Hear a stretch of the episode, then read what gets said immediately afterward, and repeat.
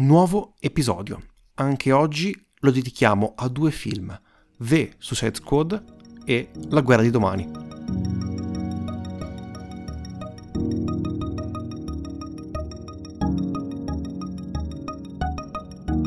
Oggi parliamo di questi due film. Io inizierei da quello forse meno famoso, ovvero La guerra di domani.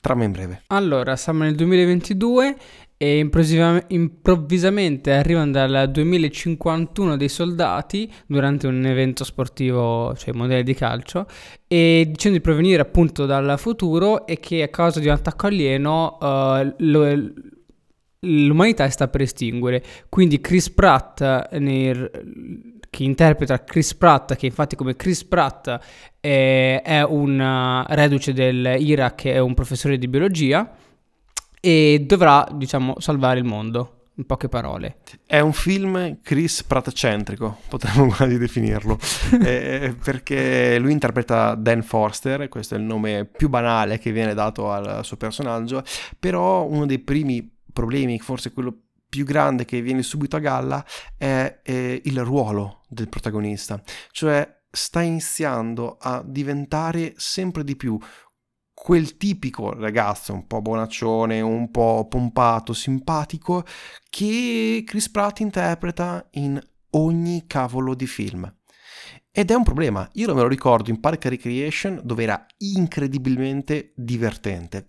E poi da quando è arrivato anche il, il successo, siamo onesti, chiaramente anche credo per motivi di soldi, eh, dopo Guardiani della Galassia inizia a interpretare sempre questi ruoli che sono uno simile all'altro. Ed è un pochino un problema.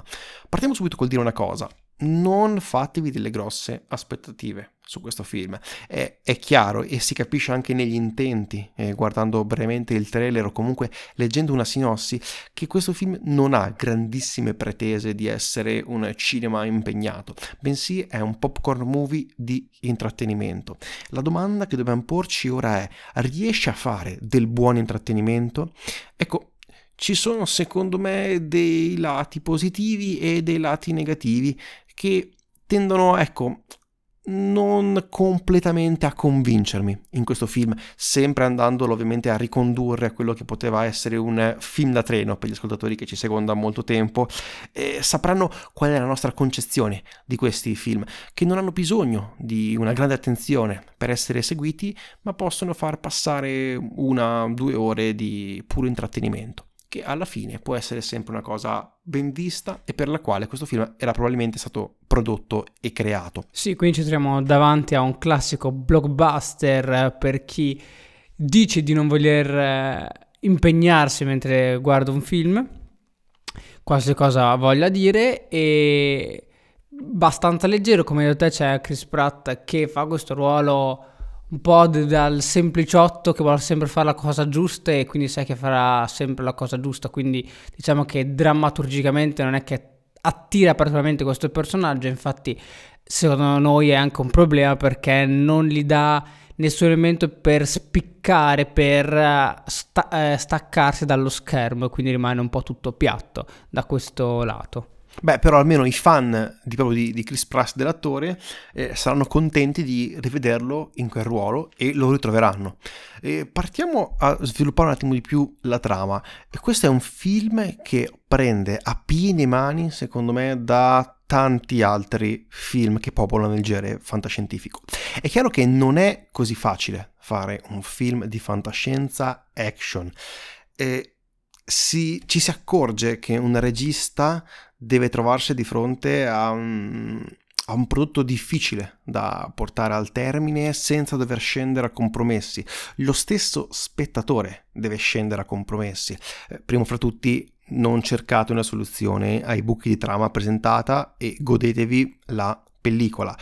Chiaro che ci sono dei buchi di trama, la sceneggiatura magari non è proprio ferrea, magari come tema principale i viaggi nel tempo non era la scelta migliore, non era la scelta proprio più felice possibile da fare in, in questo film.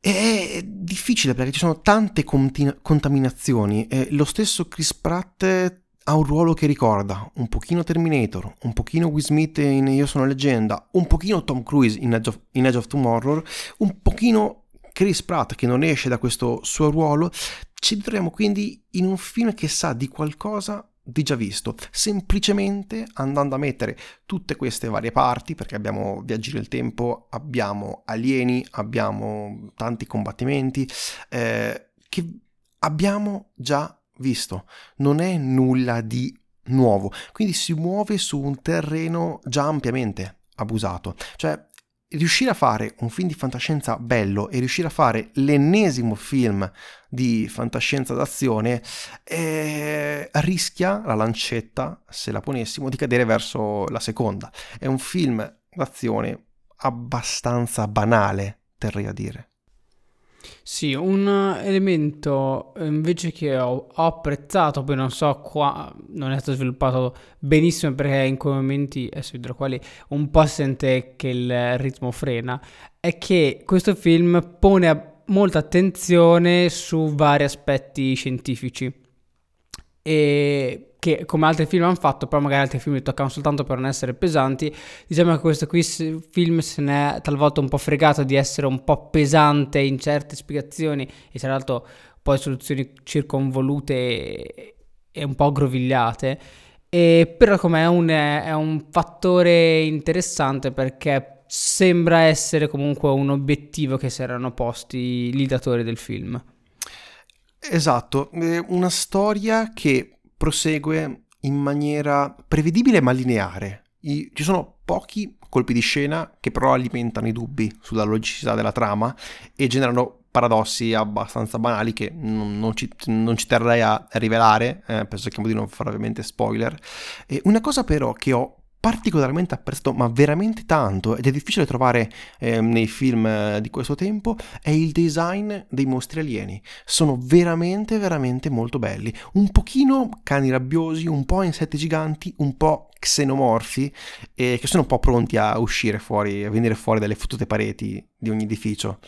E li ho trovati eh, bellissimi, veramente una delle migliori cose del film. Quando entrano in scena la passione che uno può avere per i mostri, per i kaiju, viene ampiamente soddisfatta. È vero, il, ehm, come sono stati creati, cioè il loro aspetto, l'aspetto dei mostri che li chiamano idra bianche, è molto ben fatto. Quando sono apparsi la prima volta io sono rimasto un po' stupito perché mi aspettavo una roba un pochino più accozzaglia, eh, cosa di già visto. E ho detto, ah, cavolo, è interessante. E poi sono giocati anche molto bene. Questa invece è una, è una lode effettiva che mi è venuta in mente adesso.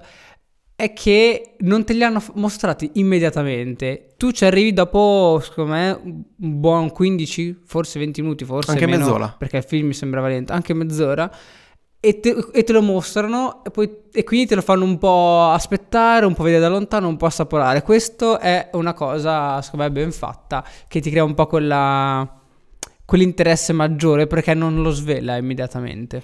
È vero, cioè, è un lato molto molto positivo che magari può sembrare banale, però per uno che cerca un film con i mostri e i mostri, come questo film si proponeva di essere, devono essere fatti bene. E in questo caso lo sono fatti. Il problema però è proprio la struttura narrativa del film che ho trovato un po' debole. E c'è una fortissima componente action con un gran crescendo di violenza tra alieni, resistenza umana. Il problema è che la regia è troppo scialba, non è incisiva e nelle sparatorie anche troppo lunghe che ci sono tra le parti si sofferma troppo sui primi piani degli attori.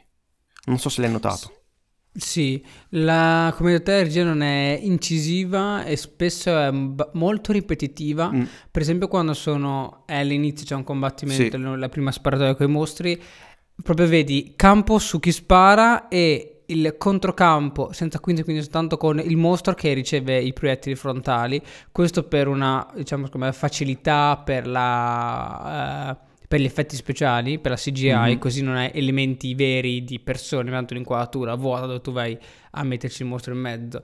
Però si sente perché se tu proponi per tre volte di fila questo campo contro campo, se non di più, dopo un po' inizi a, a accusare questa ripetitività che un, un film d'azione come questo, secondo me deve evitare, cioè proprio una cosa che deve evitare è, è un po' ripetersi o, o annoiarsi o, o, non mandare av- o non trasmettere adrenalina con, uh, con la regia nei film d'azione, cioè se il film d'azione perde l'elemento di azione eh, si è quasi l'idea di trovarsi di fronte ad un videogioco guidato.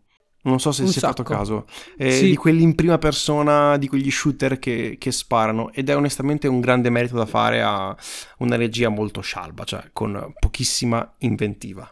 Io passerei alla, alla fotografia e anche questa secondo me eh, ricorda molto gli, i videogiochi, mm. davvero è molto tanto effettato, soprattutto all'inizio è, è molto effettato secondo me in modo esasperato. Il, il direttore della fotografia è eh, Larry Fong, che tutti voi conoscete, se non lo conoscete secondo me è un bene. Perché lui è il, è il, magnate dei film con la CGI sparata a mille, perché è il tuo fotografia di eh, 300, Watchmen, Sucker Punch, Batman vs. Superman, Dawn of Justice, non ho idea di che film sia, e Kong, e quindi tutti i film sparatissimi con, con gli effetti speciali, la fotografia è è, secondo me è fittizia, cioè le, le, ombre non c'entrano. L'unico film suo è, una, è tipo una parentesi su questo direttore della fotografia che mi ha sorpreso è Super 8, nel quale a me non dispiace la fotografia.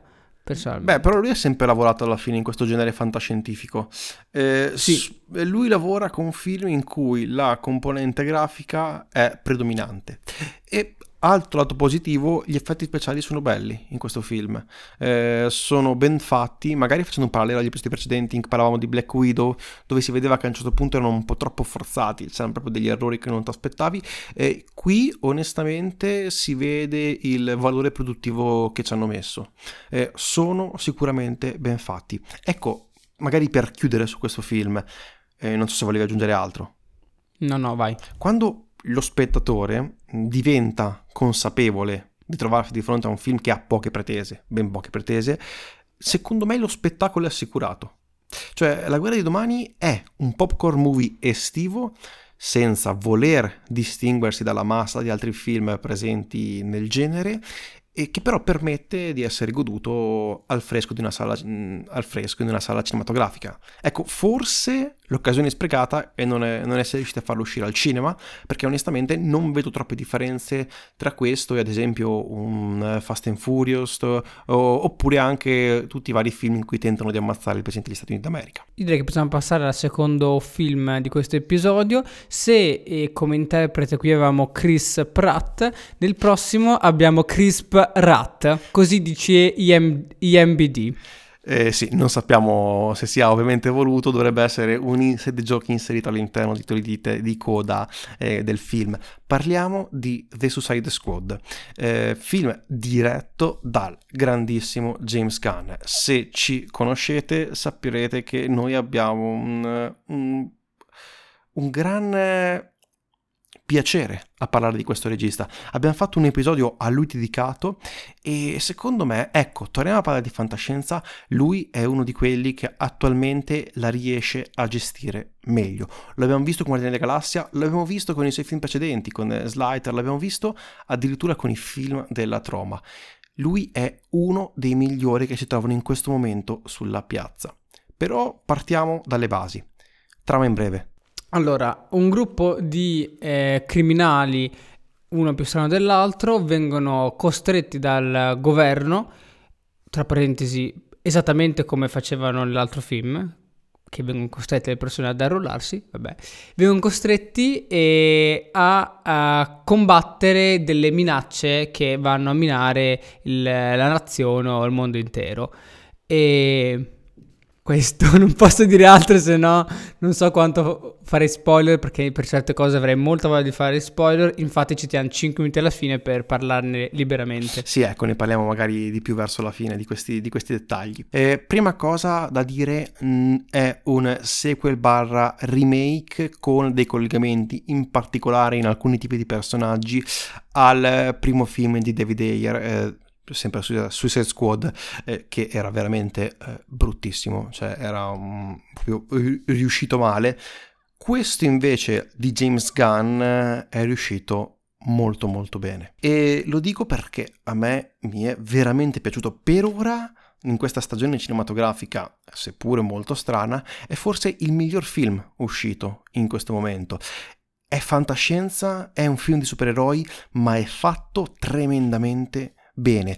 È chiaro che eh, James Gunn qui non ha i vincoli posti dalla Disney e questo si nota perché inizia a essere un film super divertente, super irriverente, super sarcastico, super violento.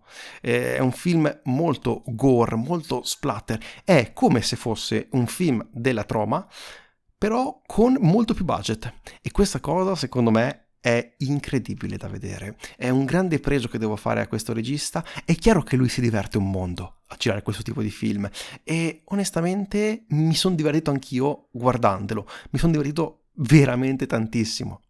Sì, il divertimento diciamo che è la parola chiave di questo film, poiché eh, James Gunn, secondo me, qui non ha avuto, come detto te, nessun limite a quello che doveva fare e quindi non ha posto nessun limite al divertimento. E secondo me ha portato il, um, il cinecomic a quel livello, ha raggiunto quella posizione che da tanto un po' stava un po' annusando, da Guardiani della Galassia 1 e 2, da Deadpool e si è arrivato a, diciamo, la conclusione di questa tipologia di cinecomic irriverenti e quindi senza limite su battute, parolacce, cose varie e, e qui anche con molto splatter e gore che va, chi- va a arricchire soltanto questo immaginario estremamente pop che, che è riuscito a creare che è allucinante e per questo ti diverti la faccia. Ecco, un pochino forse se ci pensiamo, potremmo quasi ricollegarlo sempre con un altro film molto pop, eh, sempre come un altro film derivante dai fumetti, ovvero Scott Pilgrim contro il mondo. Sem- diretto da un altro grandissimo regista che un pochino mi ricorda per stile James Gunn, eh, ovvero Edgar Wright.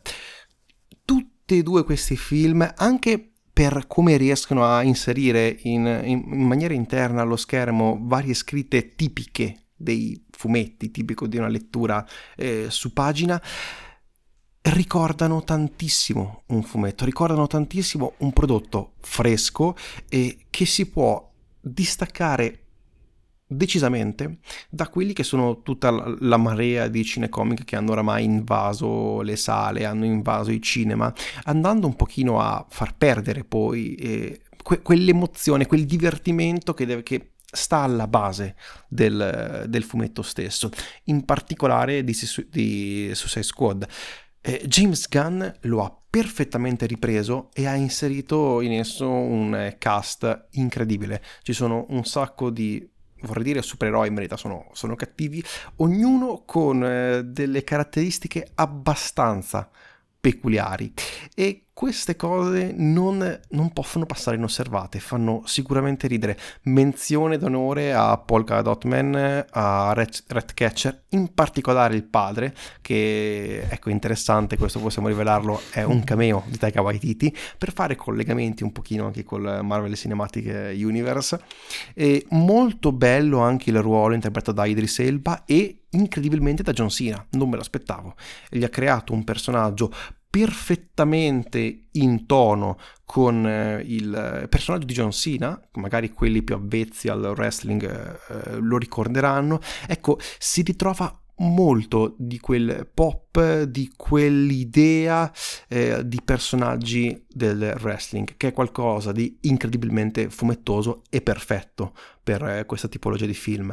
Ottima anche Margot Robbie. Qui troviamo secondo me una delle migliori Harley Quinn in, in in qualsiasi film della DC e, e, si vede che è riuscita secondo me ad esprimersi appieno. Menzione d'onore anche a Nathan Fillion, il suo TDK. Non rivederò che cos'è eh, perché è veramente divertente quando lo scoprirete.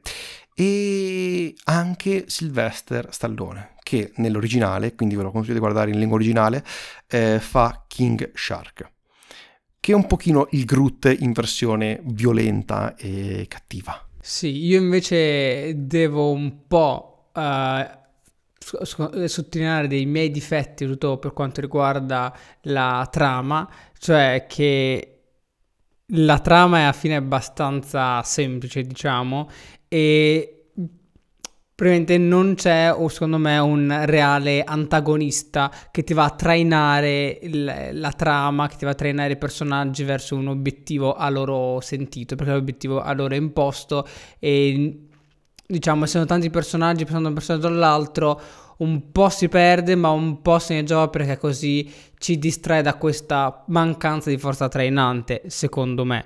E, e un'altra cosa che è secondo me è un'altra di quelle che sono, sono, delle citazioni o comunque cose molto simili, quindi sono delle citazioni, è che sono il, il meccanismo con cui vengono ingaggiati è praticamente quello con cui veniva costretto eh, Snake in Fuga da New York e Fuga da Los Angeles, che tra l'altro ha molte somiglianze con Fuga da, Los Angeles per certi aspetti. Mentre una cosa che mi è piaciuta un sacco è la citazione a Ugo Pratt chiamando l'isola e Corto Maltese. Quella appena l'ho letto mi ha fatto spisciare dal ridere. Sì, perché inizialmente Corto Maltese, ehm, oltre ad essere, vabbè, è il fumetto famoso di Ugo Pratt, ma è ehm, del, all'interno del DC Universe hanno citato il fumetto di Ugo Pratt chiamando un'isola, quindi è una citazione nella citazione, è un pochino, sempre, sempre piacevole ritrovare queste, queste, citazioni all'interno di questi film così popolari. Alla fine, magari una persona che non è avvezza, non lo conosce, in particolare all'estero, potrebbe farlo passare in, inosservato, mentre in Italia, secondo me, ha, ha, un, ha un suo perché ed è sempre una cosa molto piacevole.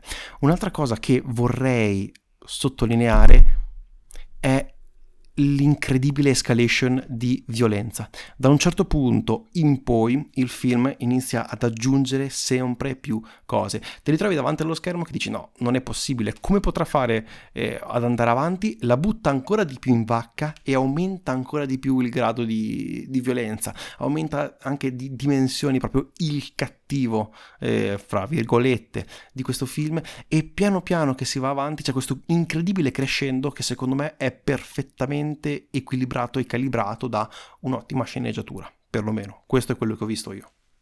E poi un altro elemento che tu adori sempre nei film di genere è questa sottotrama che in questo caso talvolta non è troppo sotto perché viene proprio esplicata a parole vendetta questa sottotrama politica contro un diciamo un potere eh, autartico autartico sì, fantastico. È contro l'imperialismo americano. È un film sì, ma, ma contro qualsi, qualsiasi potere, diciamo, governocentrico, cioè con uh, olig- o, tipo oligarchie, cioè un potere sì, tenuto da pochi. Diciamolo, è un film comunista. Popolo. È un film sotto, sotto. non sotto sotto, ci sono delle chiare battute che lo sottolineano come questo sia un film comunista. James Gunn non lo lascia di intendere, anzi te lo spiattella veramente in faccia.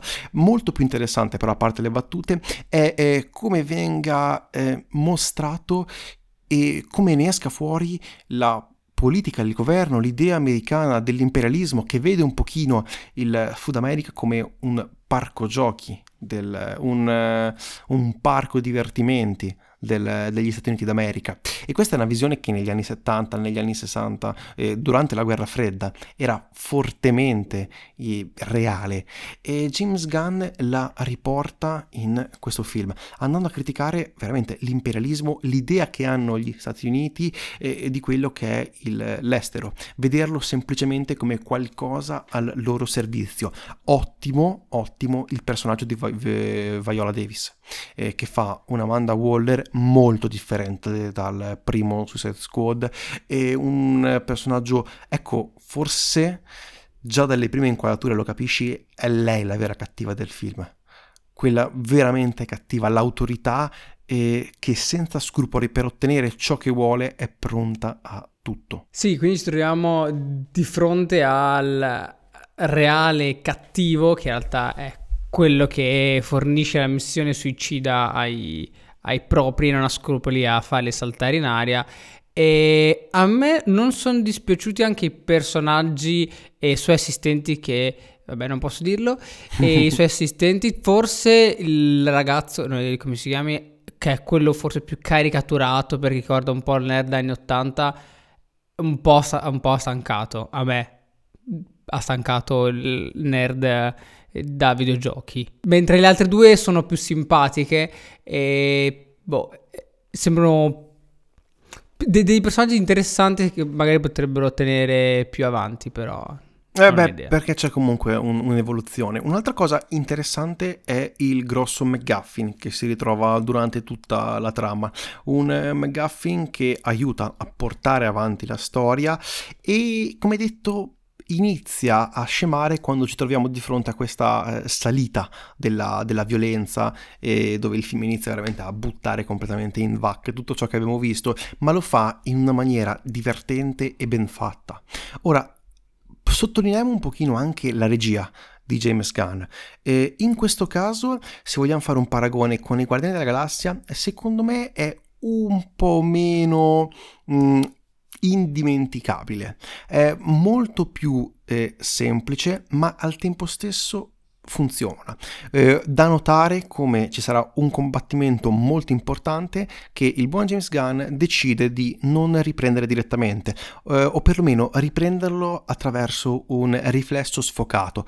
L'ho trovato particolarmente divertente, eh, è una scelta anche curiosa che lui ha già fatto, se ci ricordiamo, in particolare nell'inizio del secondo film di Guardiani della Galassia, in cui c'è Groot che balla mentre gli altri eh, distruggono un mostro gigante. Ecco, è un ottimo modo di, di fare un film a, abbassando il budget, abbassando il costo perché si stanno, stanno, combattendo, si possono spendere milioni su quel combattimento, ma lui no, lui vuole inquadrare un riflesso sfocato. Diciamo che hai detto tutto te perché sì, non è una regia indimenticabile, come detto, è una regia che ti rimane, però è una regia che spinge molto sul divertimento. E per fare un paragone con la regia che hai già detto, Edgar Wright ha una regia più divertente, dinamica, che ti rimane più impressa. Qui in questo film eh, James Gunn no.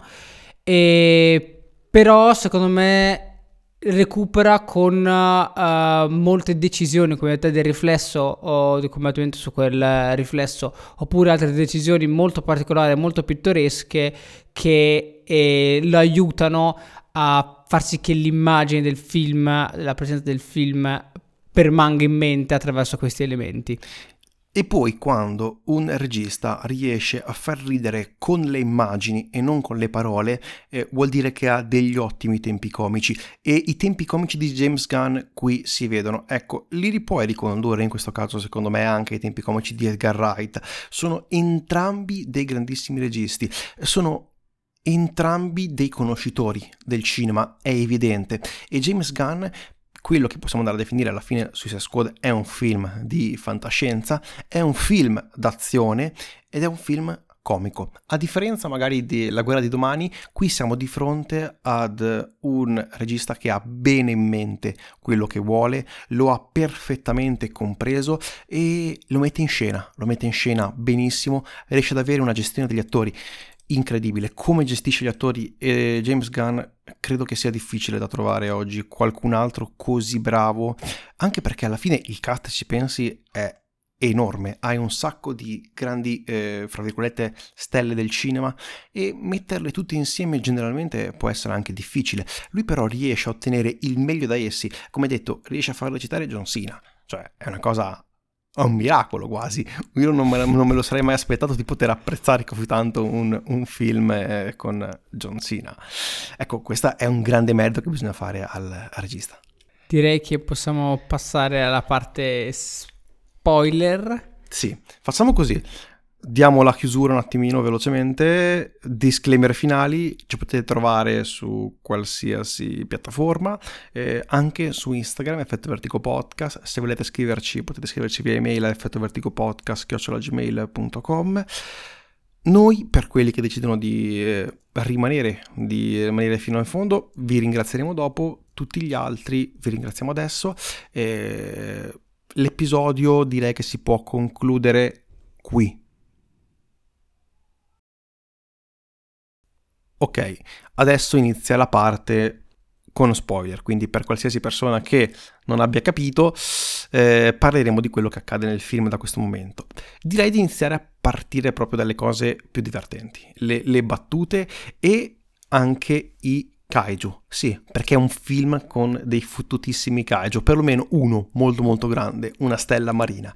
Quanto c'è, cavolo c'è, è c'è divertente. Patrick vedere. di SpongeBob gigante con un occhio solo e mezzo che distrugge una città intera. Però è molto bello come il mostro alla fine non, non è un mostro vero e proprio, cioè lui non voleva essere lì, lui l'ha detto, lui era tranquillamente felice nel vagando per l'immensità dello spazio. Sono stati gli americani che lo hanno catturato e costretto a diventare così. Questo aggiunge secondo me eh, sempre interesse in questo film. Eh, ti mantiene quella sottotrama del, anche politica che è difficile trovare in altri film di fantascienza di questo tipo di genere, in particolare nei cinecomic è veramente difficile trovarli, eh, dei, dei parallelismi.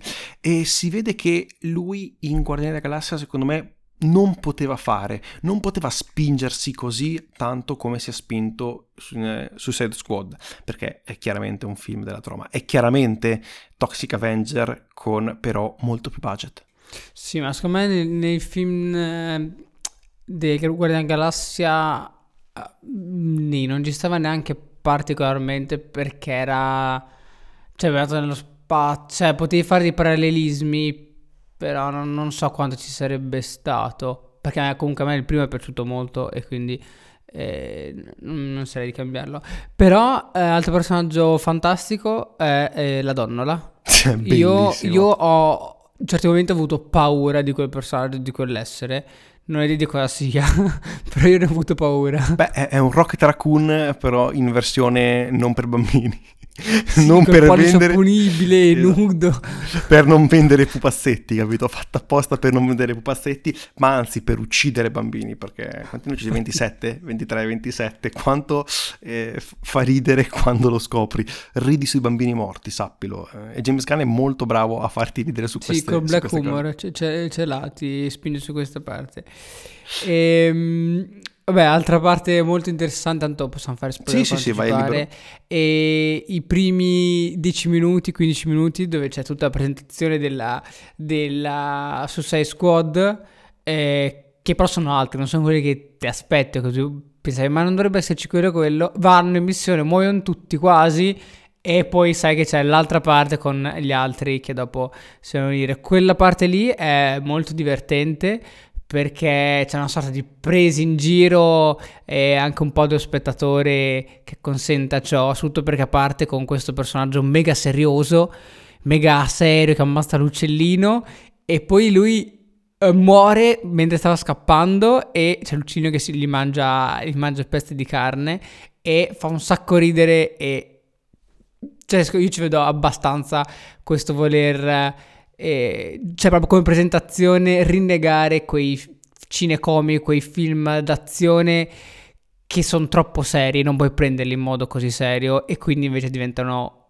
qualcosa di comico e splatter e funzionano. E inoltre hanno tutti i poteri del cavolo, tipo The Detachable Kid che si può staccare le braccia e fare cose, ma è completamente inutile. si, si, vede evidente come loro sono semplicemente il diversivo mandati al, al, macello più puro, ma anche semplicemente quello che ha il, ehm, la lancia, il giavellotto, che è completamente inutile, però quel giavellotto diventa poi importante per Harley Quinn. Gli fanno fare tra l'altro uno scambio di battute che secondo me è tra i migliori visti tra, ad Harley Quinn e tutta questa sottotrama, tutta questa sottostoria che si porta poi sul finale è divertente. Harley Quinn mi è piaciuto davvero tanto come personaggio fu- fuori di testa, fuori dalle righe e imprevedibile anche per, eh, per eh, lo spettatore. Cioè quando ammazza il generale lì, il tipo, bam, ammazzato. Poi la follia quella con i fiori che è bellissima, è fantastica. L'unica cosa è che io purtroppo, non so perché di solito non lo faccio, e forse mi è passato a te, avevo visto il trailer e nel trailer ti spoiler il fatto che lei si libera da sola. Esatto, I, ormai Quella il trailer stanno peccato. spoilerando un po' troppo, stanno spoilerando e questa è una cosa eh, gravissima.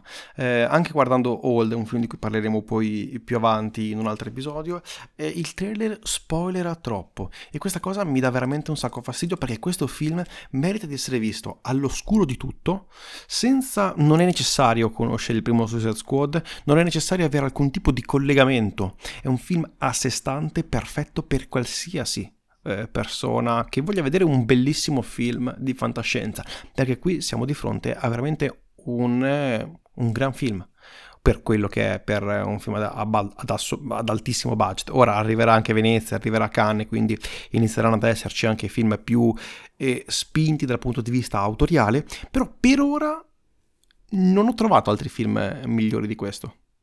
Non so cosa ne pensi. Allora, sto cercando di fare mente locale, non è che ne abbia visto tantissimi di film eh, dall'inizio, cioè recentemente, quindi le hanno uscite nel 2021, però potrei concordare, potrebbe essere uno dei film più interessanti, è uno dei film certo più interessanti di quest'anno, e finora, perché contiamo che sì, è tipo a, a Cannes, abbiamo parlato nello scorso episodio, devono uscire miliardi di film, quindi sarà un po' tosta a vedere. Proviamo a guardare. Ecco, nel frattempo io voglio parlare di una cosa che abbiamo già accennato, ovvero siamo di fronte a James Gunn che si sta divertendo come un ragazzino e una cosa che si nota è il grandissimo kaiju, cioè andare a prendere la stella gigante Starro, che è proprio nei fumetti un'invenzione folle, assolutamente, anche nei fumetti, viene portato sul grande schermo ed ha quella passione, ha quell'amore che eh, può trovare un ragazzino guardando i film di Godzilla, quelli giapponesi. Ed è un kaiju gigantesco ed è divertentissimo vederlo distruggere la città, eh, vederlo uccidere senza alcun tipo di, di, controllo. È anche molto bello come lui ha un potere fortissimo alla fine, ovvero quello di controllare elementi.